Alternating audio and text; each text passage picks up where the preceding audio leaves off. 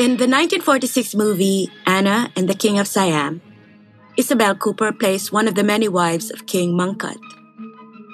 In the film, Isabel doesn't speak. These my wives. This Jo Jom Song Klin, who is favorite. Like the other wives, she is purely decorative. The wives are there so Anna, the white governess, can teach them. I have fine idea. You teach all my wives as have sense to learn. Make them civilized. Siam be very modern country. Very good. Everybody's speaking English. I would be happy to, Your Majesty. Isabel Cooper was a Filipino American actress. Over the course of her Hollywood film career, Isabel Cooper would play a geisha, Kore tadaima kimashita. Arigato. a maid, Please, Mr. Policeman, please. Lily May very frightened to stay here all alone. Don't worry, sister. There'll be an officer stationed right outside your door. a hula dancer, My jingle was worth the price. Back in Nagasaki, where the feathers shoot back in the wind, wiggy waggy woo. There were few roles available for Asian women then, and even now. In some of those movies, Isabel Cooper had speaking lines, but not many. Like children, Asian women were meant to be seen, not heard. Isabel Cooper would become part of U.S. history, but not for a role cast in Hollywood, but in Manila. In 1930, when she was just 20 years old, she became the mistress of Douglas MacArthur. He was 50. MacArthur was the youngest major general of the U.S. Army. He would later command the U.S. forces in the Asia Pacific during the Second World War. The streets of Manila have never been as jammed since the Japanese surrender, as millions of Filipinos turn out to welcome one of their national heroes, General Douglas MacArthur. MacArthur would lead the Allied occupation of Japan and the United Nations command during the Korean War. His biographer called him the American Caesar. This is an American general who can stir men with words and with brave deeds as well. He is one of the most distinguished military men in American history and one of the most controversial. His name is Douglas MacArthur. Everyone knows who Douglas MacArthur is. But Isabel Cooper? She is invisible, mute, an oriental doll. None of the MacArthur biographies gives her a speaking part.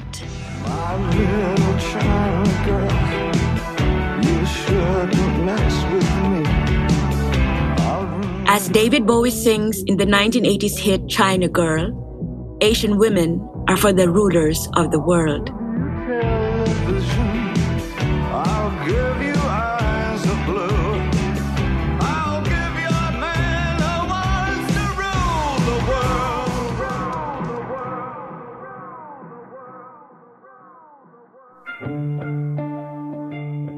world. I'm Sheila Coronel. I'm a professor at the Columbia Graduate School of Journalism and the director of the Tony Stabile Center for Investigative Journalism. This is How We Got Here, a podcast that takes a step back in time to look at the pressing issues facing journalists today race, class, immigration, gender. This episode is about the American Empire. Most Americans don't even know they have one. As journalists, we like to say we're writing the first draft of history. But if we don't know our history, we run the risk of misinterpreting what we see and what we hear, of not being able to connect the dots, of missing the voices and stories of those who've been silenced, erased from history. In the past year, there's been a surge of attacks against Asian Americans. Tonight in Oakland, California, growing calls for police to help stop attacks against Asian Americans. This 50 year old Rowland Heights woman is one of the latest victims in a rash of violent attacks on Asian Americans. Advancing Justice has cited at least 3,000 anti Asian incidents since last February. It's a community that's largely been unseen and unheard, invisible, like Isabel Cooper, kept, like her, in the secret chambers of the hidden empire.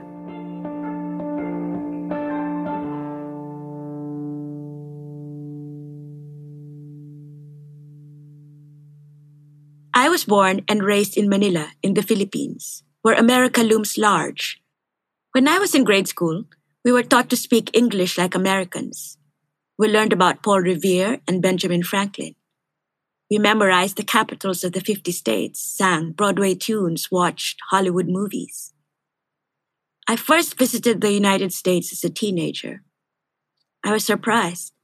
None of the Americans I met knew that for 50 years, my country was a U.S. colony. For the past 40 years, 17 million Filipinos shared Uncle Sam with 130 million Americans. At the turn of the 20th century, hundreds of thousands of Filipinos died of war and disease during the U.S. Army's brutal pacification campaign. The Philippines was America's first Vietnam, but most Americans don't know that. And that's just the start. After colonizing the Philippines, Puerto Rico, and Guam, the U.S. occupied Haiti, the Dominican Republic, and Nicaragua, supported coups and assassinations in Chile, Congo, Ghana, Brazil, sent 3 million soldiers to fight a war in Indochina, launched airstrikes in Iraq, Sudan, Afghanistan. Yet Americans have always thought of themselves as different from European colonialists. After all, they revolted against the British Empire. They were defenders of the free world, not imperialists. The US press has seldom questioned the notion that America was destined to rule the world, or that the American way is superior to all others. This is episode 3 Empire. The echoes of empire can be heard in today's news immigration, drone strikes, the withdrawal of US troops from Afghanistan. These are stories that can only be understood from a historical lens. Joining me now are two scholars who have delved into the history of empire. Daniel Immerwahr is a history professor at Northwestern University and author of How to Hide an Empire. And Vernadette Vicuña Gonzalez.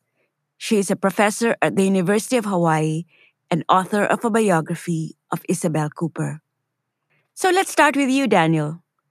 Why do Americans know so little about the American empire, or that they even have an empire? Yeah, and I think we actually need to even qualify or interrogate that statement because um, some Americans know a lot about it. Um, for example, U.S. citizens who live in Puerto Rico know an awful lot about U.S. empire, but there's a way that we have, and I certainly grew up with this, of thinking of quote unquote America as just really referring to a part of it as as the U.S. mainland, that maybe with Hawaii and Alaska added.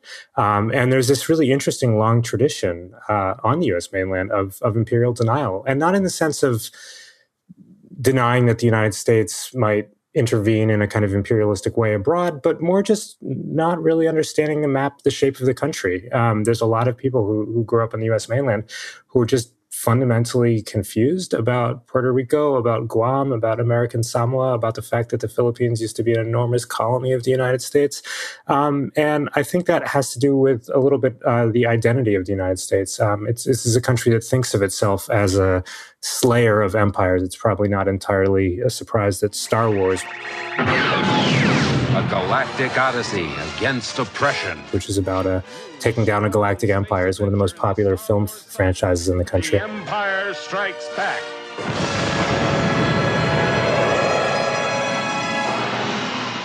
And I think that character makes it hard for a lot of people uh, in the United States to, to really grapple with the facts of empire.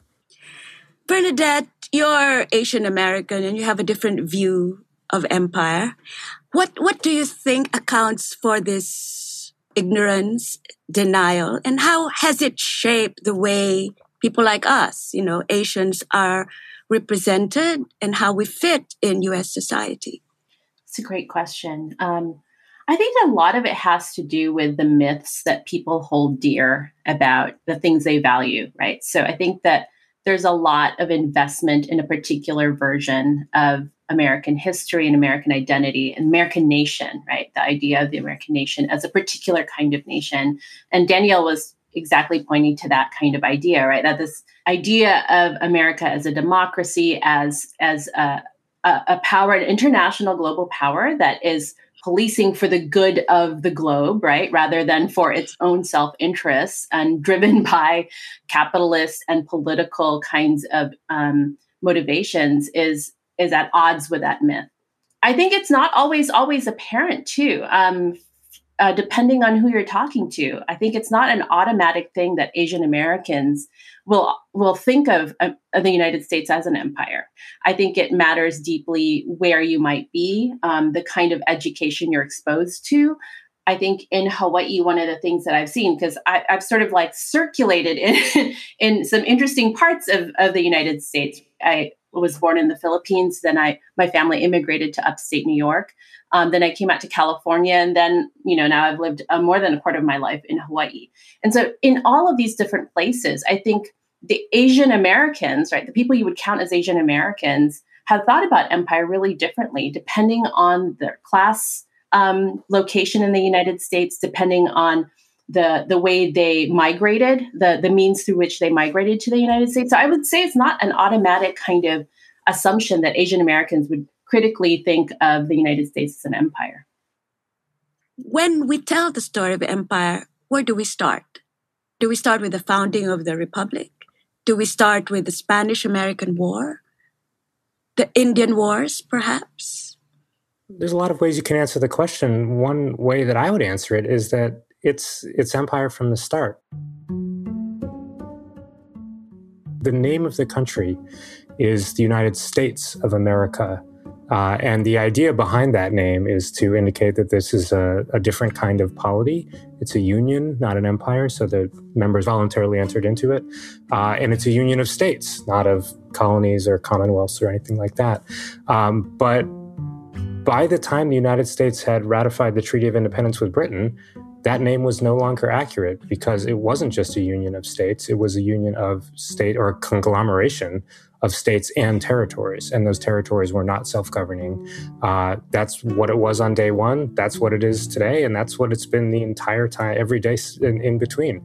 Um, so I think we can say that the, story of empire starts with the founding of the United States, um, and that just sort of inaccuracy of the name drives home that that that gap that we've already, I've already, I've already talked about between the the ideals and the and the and the reality of the country. So the United States was an empire from birth? Is that what what you're saying, Daniel? I, I feel very comfortable saying that. Yeah. Yeah, I mean, I, I, guess I'm less interested in periodizing empire than sort of um, understanding it more deeply, not as a moment where, like, oh, this is the moment it became an empire. Um, my training is in cultural studies. So, you know, I follow the definition of Edward Said when he talks about empire as longing for, yearning for land that is not yours. In tonight's arena, Edward Said takes a journey into the realms of empire, ideas, and imagination to explain how he wrote his book. The creation of the great Western empires was basically about the control of territory, actual contests over land and the land's people.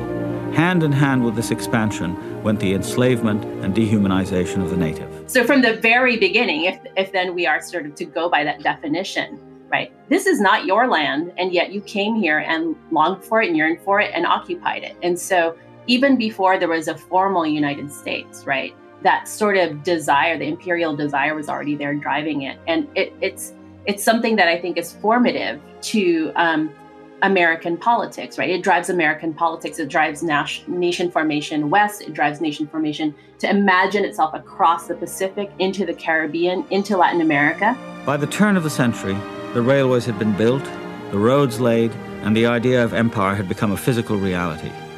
It is an astonishing fact that in 1918, the West held a grand total of roughly 85% of the Earth as colonies, protectorates, dominions, and commonwealths all these kinds of um, political, imperial, capitalistic desires have been driving the United States from the very beginning, even before it was formally the United States. Martin Luther King said in, in a speech in 1963 that America is a nation born in genocide. Uh, and he was referring to Native Americans, the first peoples on this in this country. Is that the origin story that we should be telling? Yes. Um, to to be quite brief, right? I think that there again, this goes back to the myths that we hold dear, um, that people um, who identify as Americans hold dear about the United States, right? The Thanksgiving myth is so formative. Um, Fourth of July is so formative, and those are sort of ritualistic celebrations of of American identity and American history, right? That sort of um, congeal and almost characterize um, that history into these sort of um, digestible bites. But it's it's it's a lot uglier than that, right? Um, when we look at just who was displaced, who was murdered on a mass scale with the arrival of European um, settlers, absolutely, it's founded in genocide. And I don't. I think that that's something that the United States as a nation is still grappling with, and you're still seeing its legacy today. One thing that's really important to recognize is that the arrival of Europeans corresponded with what we call the Great Dying, just just an enormous demographic catastrophe uh, for the indigenous occupants of North America. But I think it's also important to recognize that that I mean, I think there can be a caricatured version of that where that's that's just all mass murder, uh, and and a lot of that is by disease, and a lot of it precedes the physical presence of Europeans. The the germs move faster than the, the settlers do. Um, but that really sets a tone uh, for what it's like for English settlers um, and the kind of society that comes uh, uh, that develops out of that, and and that tone is one of displacing and dislodging the native population, and there certainly is an enormous amount of murder uh, as part of that, and and and and, and bloody wars. I think actually there's you can see a shift in um, U.S. policy from the founding generation, um, guys like George Washington and Thomas Jefferson, who, because Indian polities are actually still quite strong in the 18th century, have to imagine some kind of political system that makes room for them. George Washington would talk about um, making certain Indian polities welcoming them in as citizens. It's not because he was sort of eager for their companionship, but just because he understood their strength. Um, it's in the 19th century where uh, the just the demographic growth of U.S. Um, white settlers is so prodigious um, that things start just looking like absolute, you know, mass murder, displacement, warfare, um, and I think there the story of, of genocide starts to um, make make a little more sense as a narrative.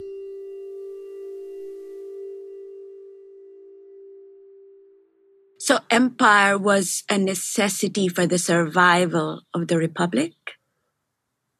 Yeah, I mean, I guess there's two kinds of empire, right? There's two flavors that we might distinguish. One is the the sort of traditional stereotypical empire where, you know, that we think of usually the British Raj in India um, of mustachioed men with pith helmets ruling a distant population, um, and and that's really part of it's it's the empire that the United States is part of the you know back when it's British colonies and it has a lot to do with the imperial vision that the founding generation has when they look west and they see a land full of people who might in some form be subject peoples.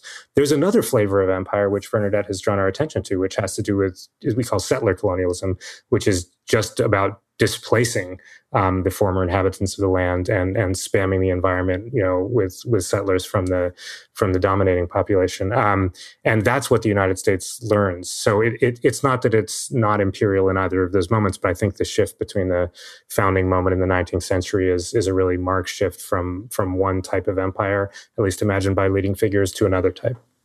Vernadette, the, you tackle this in your book, Empire's Mistress, where you talk about the history of the MacArthur family and also the Cooper family and how that maps on, you know, corresponds very clearly with, with the history of imperial and Western expansion. Can you can you talk a little bit more about that? Yeah, so in in my book, I wanted to explore sort of empire on a more intimate register, to kind of understand how people um, navigated it on, on an everyday kinds of ways. And so Isabel Cooper was fascinating to me. I mean, she's fascinating to a lot of Filipinos and Americans because she's infamous for being um, um, Douglas MacArthur's mistress. But I wanted to kind of explore a little bit further than that. And so as I started looking into her life, I realized that one, a whole lot of lies were told about her and by her. This might um, preempt a question later on about um, the importance of knowing history when you're doing your journalism. But the other thing that I learned was that I got to learn a little bit more about the everyday lives and decisions that people during that time were making. Often we hear only about leading figures of empire, such as you know the MacArthur family. Like his uh, Douglas MacArthur's father was himself an important general during the, the Philippine American War. Born January 26, 1880, on this army post in Little Rock, Arkansas, his earliest memory is the sound of bugles. His father, Captain Arthur MacArthur, is a dedicated career officer in the cavalry, and young Douglas idolizes him. Even as a child, he decides to follow in his father's footsteps. we know about these folks. So I, what I wanted to know about were, were the sort of folks on the ground, the everyday folks. And it turns out that Isabel Cooper's father was sort of a foot soldier in, in that war, right? He was from Wisconsin, from Bozeman, Wisconsin. And so, you know, because I wanted to know, well, how did this person come to be? So I tracked down who her parents were and how, you know, what were the kinds of negotiations and transactions um, in the colonial space, right? That helped produce, that gave rise to Isabel Cooper, that made her who she was. And so I got, I got really drawn into the the the the kind of colonial life that um, started to. It didn't start. It wasn't something that just started when the Americans got there, because it was already quite a cosmopolitan place with with Spanish colonialism for 400 years. But um, with the arrival of the Americans, there was sort of a move towards modernization. Manila is really three cities in one. Old Tondo, home of the Philippine masses, modern Manila, born of American development, and Intramuros, walled city of the Spaniards.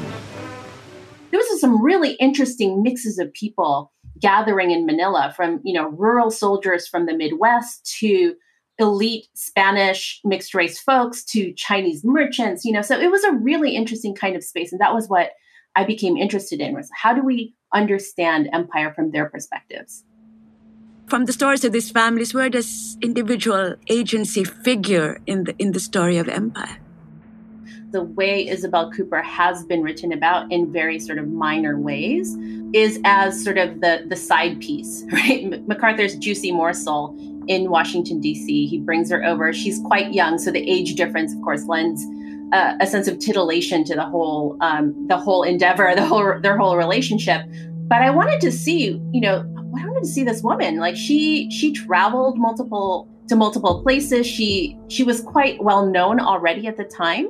And what did she learn from the lessons of, of her own parents? Right? Um, she her mother was also quite young, who who married a much older soldier. So there's some repeating patterns here. And when I dug a bit deeper, it it became clear that she was, you know, she was borrowing from what existed in terms of the palette of of different kinds of possibilities, right? Um, in terms of American repertoires, in terms of um, the relationships she could foster within the Manila as a space, right? Somehow she came to MacArthur's attention as a as somebody who was an actor. She was very, you know, she she was quite famous at the time that this already happened, even though she was still quite young. A lot of people like to um, emphasize the age difference by saying she was only 16, but she was more, she was closer to 20, 21 when they um, got together. A lot of the ways in which that story is told, she's either the Jezebel or sort of the innocent victim right, of, of MacArthur's desire. And I wanted to find something, you know, it, it seemed to me that the, the truth was somewhere more in the middle, right? She was somebody who who really knew what was up. You cannot navigate Manila's inchoate film and vaudeville scene without knowing what was up, right? She knew what was up. She had been around. When this this general, this powerful man comes and woos her, she has some power over him. And we find this out because we have um, his letters as evidence of his obsession with her. And so, you know, you can kind of get a sense of you. You don't see her writing about him or writing back to him. We don't have those documented, um, but we have his letters to her, and they say, you know, reading between the lines and reading the lines themselves, they say quite a bit, right, about um, who held the power and what kinds of power in the the relationships that they had. Empire is not just invading armies, right? It's really much more much more subtle than that. And and how do we how do we tell that story? I mean, what what is the story to tell there, Daniel? Yeah, I, no, I think that's the big question, and I think we're still working it out. I mean, and I, I just want to emphasize how important that perspective that Burnett has introduced is because um, if you read Philippine history, especially around really consequential, and I mean, just because so many people die in the moments like like World War II, it's it's so hard not to be reading just about Douglas MacArthur personally. I mean, it is amazing, at least in the U.S. mainland, how much an understanding of the Philippines has just collapsed into this great man history, which becomes even weirder when the quote unquote great man that you're discussing is is a white person who's not from the Philippines. Um, Sheila, the question you asked about is, is kind of about power. And I think I think it's one we're still answering. So just to caricature two positions, there's one version of the empire story which really emphasizes the power and destructive power of, of, of empire and the ability of, of imperialists and imperial societies to um, to really wreak enormous havoc on colonial spaces. And, and that's a story about stark power imbalances. And maybe that's the kind of story that would focus a lot of the, put a lot of the agency in MacArthur's hands on the argument that that who that's who has the power in a colonial society. Um, but I think a lot of scholars have have been sort of dissatisfied with those stories because they kind of narcissistically put all of the focus for empire on the imperialists, and so we're trying to find ways to tell stories that are that are really attentive to to, to the real power imbalances. Um, within empire, but that don't have to that, that aren't just there for stories all about Douglas MacArthur's mysterious moods, um, and that you can explain Philippine history by you know whether MacArthur was grumpy on a given day or not. Let's let's finish Isabel Cooper's story. How does her story end?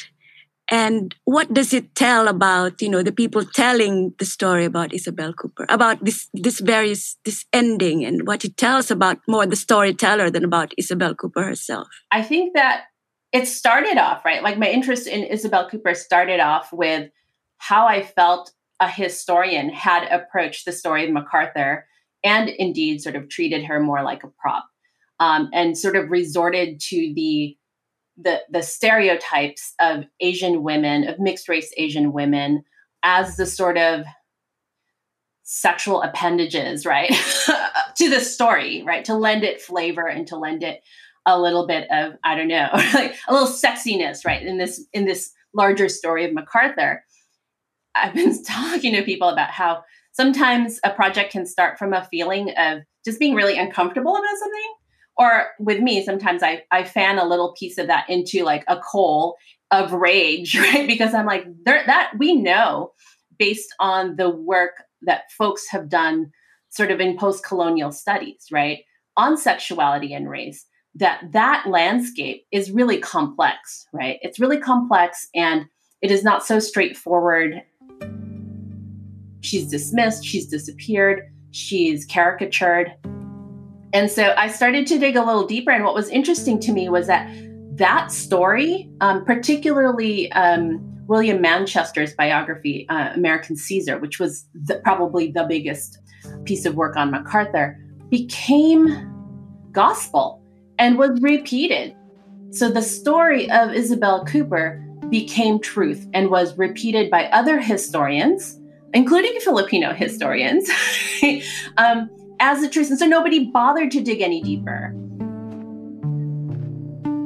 And so, you know, I don't see myself as a historian. I'm, I wasn't trained as a historian. I, I do look at historical material, but, you know, uh, in terms of my particular approach, I, I, I don't necessarily see myself as a historian. But I thought somebody needs to do something here because there's a there's an ease, right, that is created um, to how Asian women are represented and understood to be naturally in that story. Um, and that's something that's absolutely wrong, right? So. And what is that understanding, Vernadette, about Asian women? That they're passive, sexually available, um, that they don't have agency of their own, that they're not complex human beings with sometimes contradictory desires and motivations. And so I think a lot of that um, really comes out, right, um, in, in the story that I try to retell about her. And her ending is she kills herself very much, you know, in the Madame Butterfly, Miss Saigon story, right? That's, I think, the fulcrum upon which the whole myth of Isabel Cooper as a Madame Butterfly figure rests, right? Um, because she has this suicide in 1960. But when you dig a little deeper, her relationship with MacArthur ended in 1934, right? That's a lot of time to be holding a torch for one man. She is married twice in the interim. She has a whole career in Hollywood. So, what I wanted to do was to destabilize that idea that she's holding this torch and she dies of despair and unrequited love for MacArthur, right? We actually don't know why she killed herself. And there are a lot of other reasons that you being a mixed race actor in Hollywood for over 20 years can wear one out, right? Um, she overdoses on barbiturates. She could have had a really massive chronic pain problem. Her own mother died of cancer, right? So maybe she chose to end her own life rather than to suffer in pain. There are so many reasons why she could have taken her own life, but the comfortable pattern that I think historians, especially I think male historians, fall into is that, well, she must have died because of unrequited love, because that is the story we're in love with. That is the story that helps us deny that empire was there.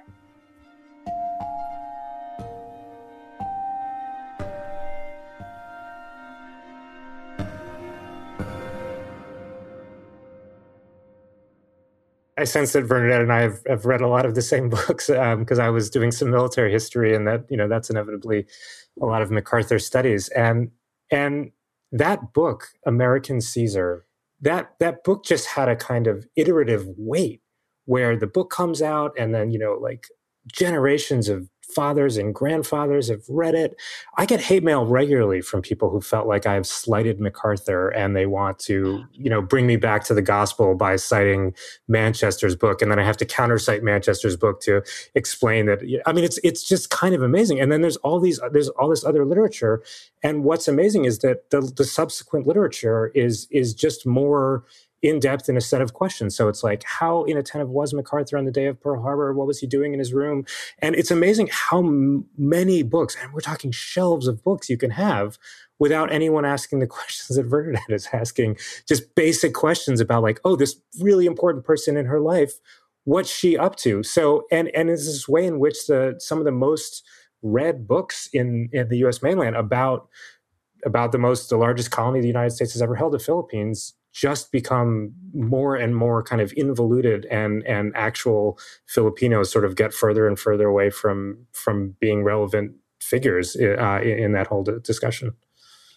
So these are kind of self-perpetuating myths that have consequence in what is happening, the things that are happening at the present. Let's talk about some of those current events and how journalists who want to write about many of the issues in the country today, what would a journalism that is informed by the history of empire or by the myth making around empire look like? You need to do some reading, right? Um, I once I had a student in the last year email me because I also do work on tourism and militarism in Hawaii and the Philippines. That's um, that was my first book, and this was a journalism student who wanted to know about the effects of COVID on tourism and if tourism was something that should be developed going forward as we came back to a normal.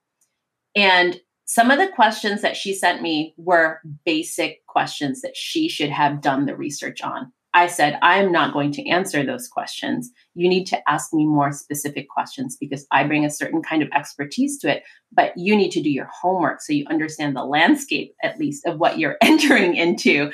Um, so you know what questions to ask, right? I think we should expect our journalists, right, to be able to not necessarily know the deeper levels of you know of expertise on a topic but to know what kinds of questions to ask and how to go after them and not let up until they have an answer. I think we've come to a point in American journalistic reporting culture where folks can not answer a question anymore, right? And and still get away with it. And I mean, I think you see this with the Trump administration best, right? where where folks just absolutely re- uh, refuse to answer questions. In fact, right? And so, how do we train journalists to to go back to that sort of critical work of digging deeper. And in a way, yeah, you you you're basically creating journalists who know their history and who know their context, and ideally know the language and community and background of the the folks they're doing a story on, right? So if you're looking at um, the Atlanta shootings, right? 21 year old Robert Long charged with killing eight people in three separate massage parlors last night, six of them Asian women. You need to be able to ask questions and understand well, why were those six women there and why did they, why did these Asian women, you know, tend to be working in this kind of um, um, occupation, right? Rendering them vulnerable to certain kinds of people. And there's a history of militarism of American empire behind that, of course, right? But nobody was asking those questions initially. I think it only started to really come out when reporters started to um, go to the folks who had done the research, right? Um, um, I think after that whole shooting event happened, um, the Association for Asian American Studies got a whole lot of phone calls and emails from reporters who wanted to know, who wanted quotes from people, right? But I mean, just some basic history, I think, would be just important to have. I, I think that um, one of the things that asymmetries of power and empire is a classic asymmetry of power. Uh, one of those things that they do is they they also create massive asymmetries of information um, and they they create dominant narratives that kind of reinforce existing power structures and tell us that the way things are is the way things naturally have to be or the way things always have been. And so, in some ways, what empire does is it really makes us dumb um, because it, it makes it really hard to see a lot of what's going on. And this example with with MacArthur and, and sort of how Vernadette was able to think past that is a really good example because that's exact, you know, the, that's exactly how Empire thinks of itself. It just wants to know more about MacArthur, and it's completely uninterested in the people around him, especially if those people are Filipino.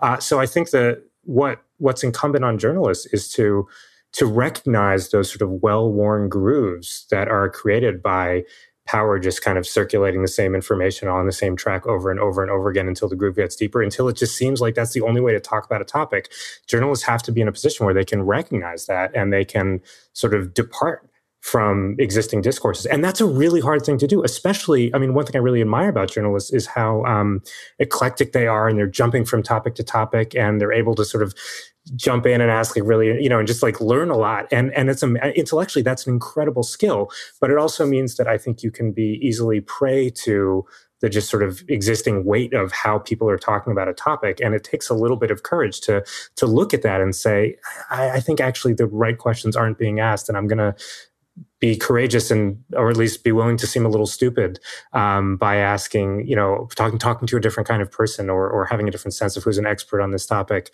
as as a way uh, of, of getting at it. Um, so i mean that's what i would recommend but it's I, I, also say it knowing that that's a really hard thing to do. Um, discourses don't turn easily. They're like 18 wheel trucks. It is a very hard thing to do and in fact the history of the journalism around empire has been you know journalists as cheerleaders or apologists for empire. Is that am I correct?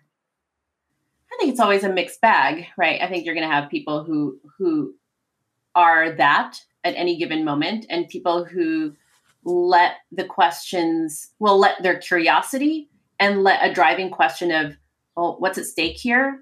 Um, what's the story of power in this scenario, right? Um, actually inform the way they pursue um, um knowledge about a, a subject. So just think about like the the lead up to the 2003 Iraq War, right? And the, the way that press coverage just sort of hopped on the bandwagon of the weapons of mass destruction argument. Tomorrow morning, for the first time in four years, UN weapons inspectors will be back in Iraq to scour a country the size of California for evidence of weapons of mass destruction. What they find or don't find may well determine if the United States goes to war against Iraq. At this hour, American and coalition forces are in the early stages of military operations to disarm Iraq, to free its people, and to defend the world from grave danger. This is Fox News and Fox News Channel continuing coverage of the campaign which now has begun to liberate and disarm Iraq. I was looking up some of the numbers according to the Fairness and Accuracy in Reporting. Um, it said that in the lead up, in the weeks leading up to um, the war, um, the media didn't feature anybody arguing against war, but instead had military, ex military. There was one guest out of 267, according to the Fairness and Accuracy in Reporting report. um, so there was nobody questioning, right, what was essentially a preemptive war strategy that was, you know, moving forward on a country that had no connection to 9 11. Meanwhile, there was very little coverage of the protests that were happening and the marches that were happening against the war. And I think that that can have to do with the sort of expert grant, the unacknowledged expert granting power of journalists, right? Is that journalists kind of decide who's an expert and who's worth talking to. Um, one of the things that really struck me so, the title of the book I wrote is called How to Hide an Empire. So, I had to ask who hides the empire. And the answer was in part journalists. Um, and they do it in part by just not talking about colonial spaces or topics that are relevant to empire but but i was interested in moments in us history when journalists have paid attention to stuff and often when things have happened in or around the colonies that are just so um, big that journalists kind of have to cover them so one example i, I had was uh, a, a um, a eight city revolt in Puerto Rico that culminated in an assassination attempt on Harry Truman. Blair House, President Truman's temporary Washington residence, naturally drew crowds of people as soon as word of the attempt on his life was announced. The whole civilized world was shocked by the news. That's a huge event. I mean, it, and it's led by Puerto Rican uh, independence seeker seeking nationalists. Uh, I mean, that's an enormous event. You can't not report that. And so, how did the New York Times report it? Barely even connecting all these different things, despite the fact that it's clearly an island wide rebellion, uh, and then dismissing uh, the people who had perpetrated violence and particularly tried to assassinate Truman as unhinged lunatics. And so, if you've decided, you know, who's rational and who's just kind of acting out of emotion, then that's already telling you who you're going to interview, right? Who, who's an expert on military affairs? If you've decided that the only experts on military affairs are people who have served the U.S. military in a leadership capacity, you're really going to get a certain kind of story. But if you're willing to kind of be critical of this notion that there are certain people who are the adults in the room and know what they're talking about, and other people are just kind of emotional children uh, who really, you know, you can take pictures of them at protests, but you can't really interview them because they wouldn't have, you know, policy thoughts or anything like that. Um, then you get a much wider set of of sort of intellectual possibilities, and and again, it's hard for journalists to do that. Um, I think because it's really easy to sort of go which way, whichever way the wind is blowing. Some points that you raised questioning dominant narratives. Um, second is questioning also the voices that we amplify, the journalists amplify in their reporting. Uh, but there's also the conscious or unconscious silencing of, of certain voices. Can you give some examples, say, of, of stories currently in the news that would benefit from a history grounded approach or a more, you know, multidimensional approach to, uh, by journalists? I mean, the United States is currently running drones and occasionally doing airstrikes throughout the world, including we don't have a full list of the countries in which the US military is authorized to take life. Uh, and that is, I mean, usually just kind of not reported. We've allowed that to be backgrounds right? The fact that the United States is effectively at war in multiple places or has made war seem so regular that it just feels like policing or, you know, like who made the United States the police of the planet? Um, that, that, the fact that that's not a news story and also that it's, we rarely see accounts of people who are living under drones hovering, hovering overhead. I mean, that's absolutely extraordinary. The, um, the United States kills more people. I mean, there's rightly and and I'm very happy to see a lot of attention uh, to victims of police shooting. The United States kills more people abroad um, by its quote unquote policing actions than it does at home, um, and it's really reporters I think have struggled to report those stories um, partly because languages are an issue. I mean, there's all kinds of reasons for that, um, but you know. In, in, at a time when we are considering the policing power and police violence of the United States, that kind of overseas thing, you know, if it happens, you know, in Afghanistan, stays in Afghanistan. Um, that's basically just been given a pass by reporters for the most part. I completely agree. I think also one of the other things that maybe we're starting to see a little glimmer of light on um, in terms of the way it's being covered in the media, um, or at least coming into its own through social media, even is coverage on Palestine, right? Um, and the way that that has historically just been shut down or framed in um, sort of like, oh, it's both sides are at fault here, right? Rather than looking at the deep history of of colonialism and occupation um, um, in, in in the Middle East and the United States' role in that whole mess, right? Uh, and so you know we're i think we're now starting to see some moments of clarity and this is not necessarily because of of journalism but because of the tireless work of a lot of activists right palestinian activists and um, allies who have been doing you know it's sort of similar to the way in which i think um, we we started to see a shift in in um, ap- the way apartheid was being discussed in south africa and i think that there are these moments uh, where where there's a little bit of discursive tipping point, right? Where something becomes imaginable and speakable. And I think that there are, but it comes at a great cost. Like a lot of those folks got a lot of hate mail, a lot of, you know, they were threatened, they were um, blackballed. They were, I mean, I think that there are these like moments of maybe Facebook can be a force of good. Where social media or like when people take um, the tools um, at hand, right? And you see this with the Arab uprisings, uh, the Chiapas Media Project, where folks who are on the ground experiencing um, what is happening around them are able to have the tools to report back and tell their story. Um, so I think that that's when that happens, it's a powerful kind of um, it's a powerful kind of moment, and it's about training journalists to create space and ask the right questions, right? And amplify those stories rather than shut them down. Are we in such a moment? When we are in a moment like that, when it comes to discourses about race, for example, and gender with Me Too, are we in such a moment when it comes to discussions about empire? Daniel? I think actually maybe this is closest to that moment that I've ever seen in my uh, political lifetime. But um, I, I just want to kind of piggyback a little bit on what Vernadette was saying.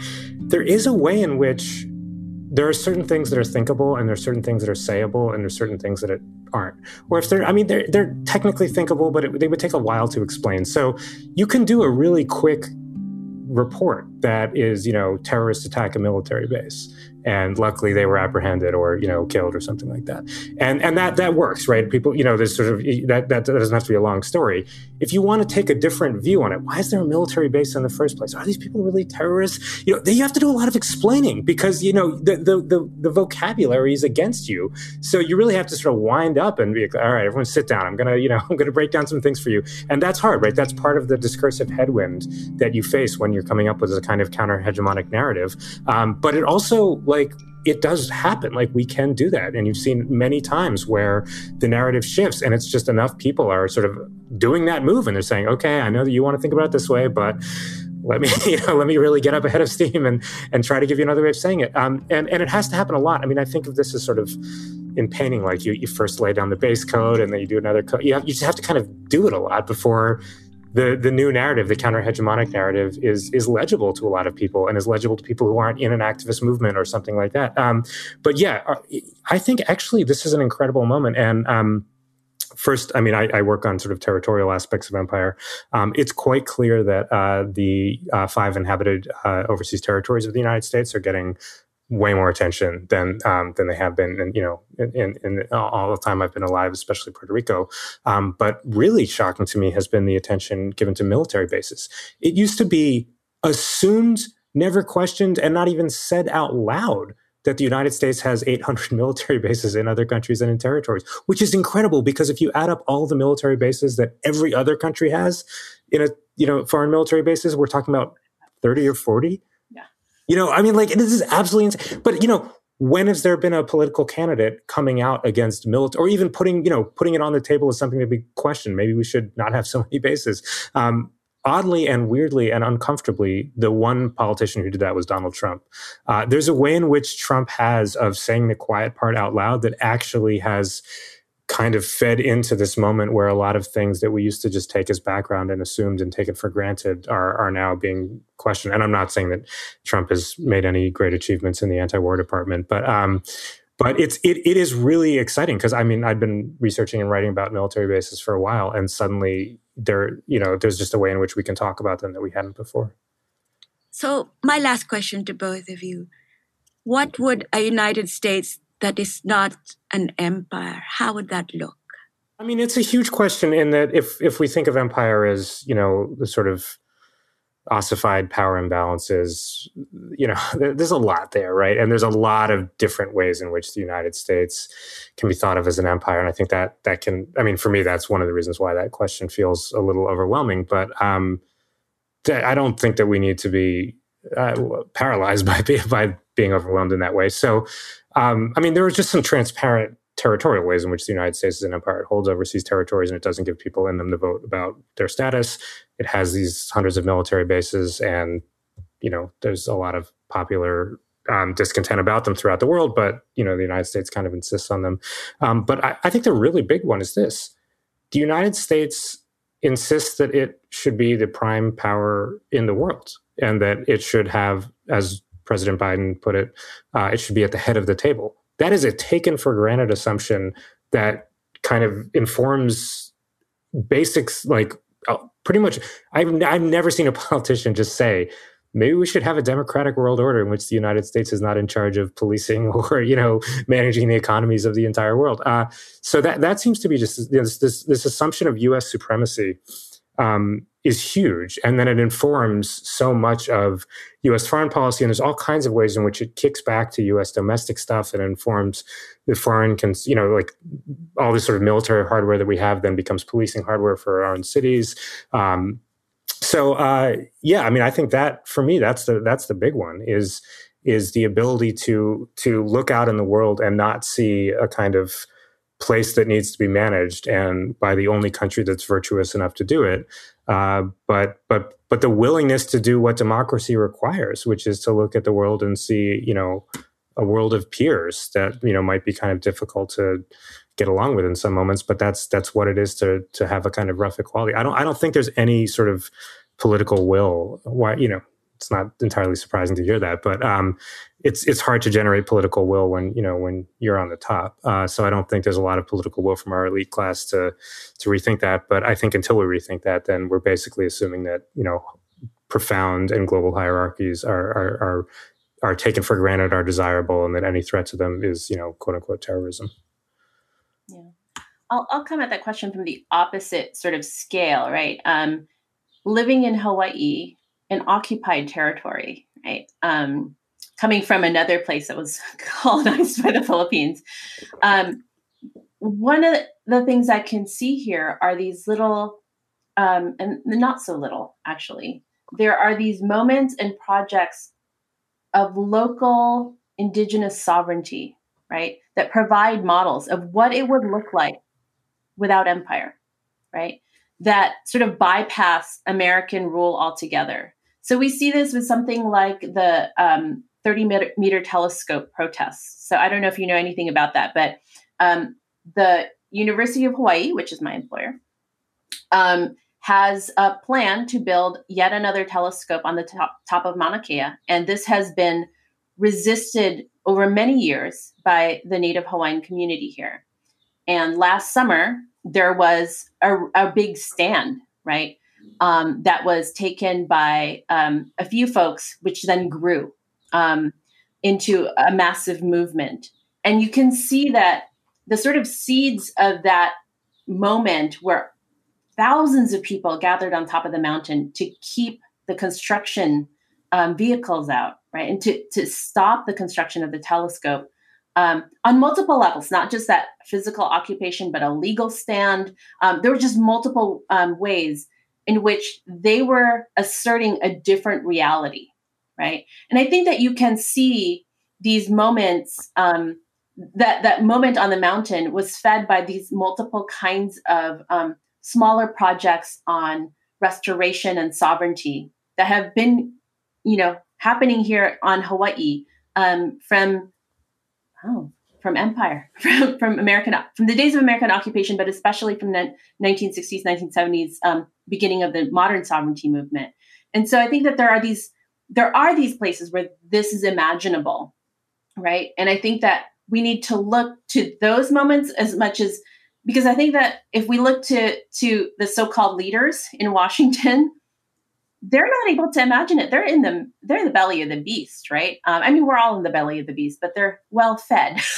um, whereas the rest of us are are less so, and so are having to survive and are having to be creative, right? Um, in terms of how we um, how we manage living in in empire. And so I think that there are those moments that are imaginable and pr- can provide us blueprints for moving forward. And maybe that sounds like super hippy dippy, um, but that's okay because I, I see it actually playing out here, right, in these moments. And maybe it doesn't mean that the military is going to get kicked out, but actually what happened, you know, th- this has actually happened, right? Um, when you think about it, the things that are unimaginable have happened here in Hawaii there was a whole island here that was like Vieques in Puerto Rico that was used as a bombing range by the US military for decades, right?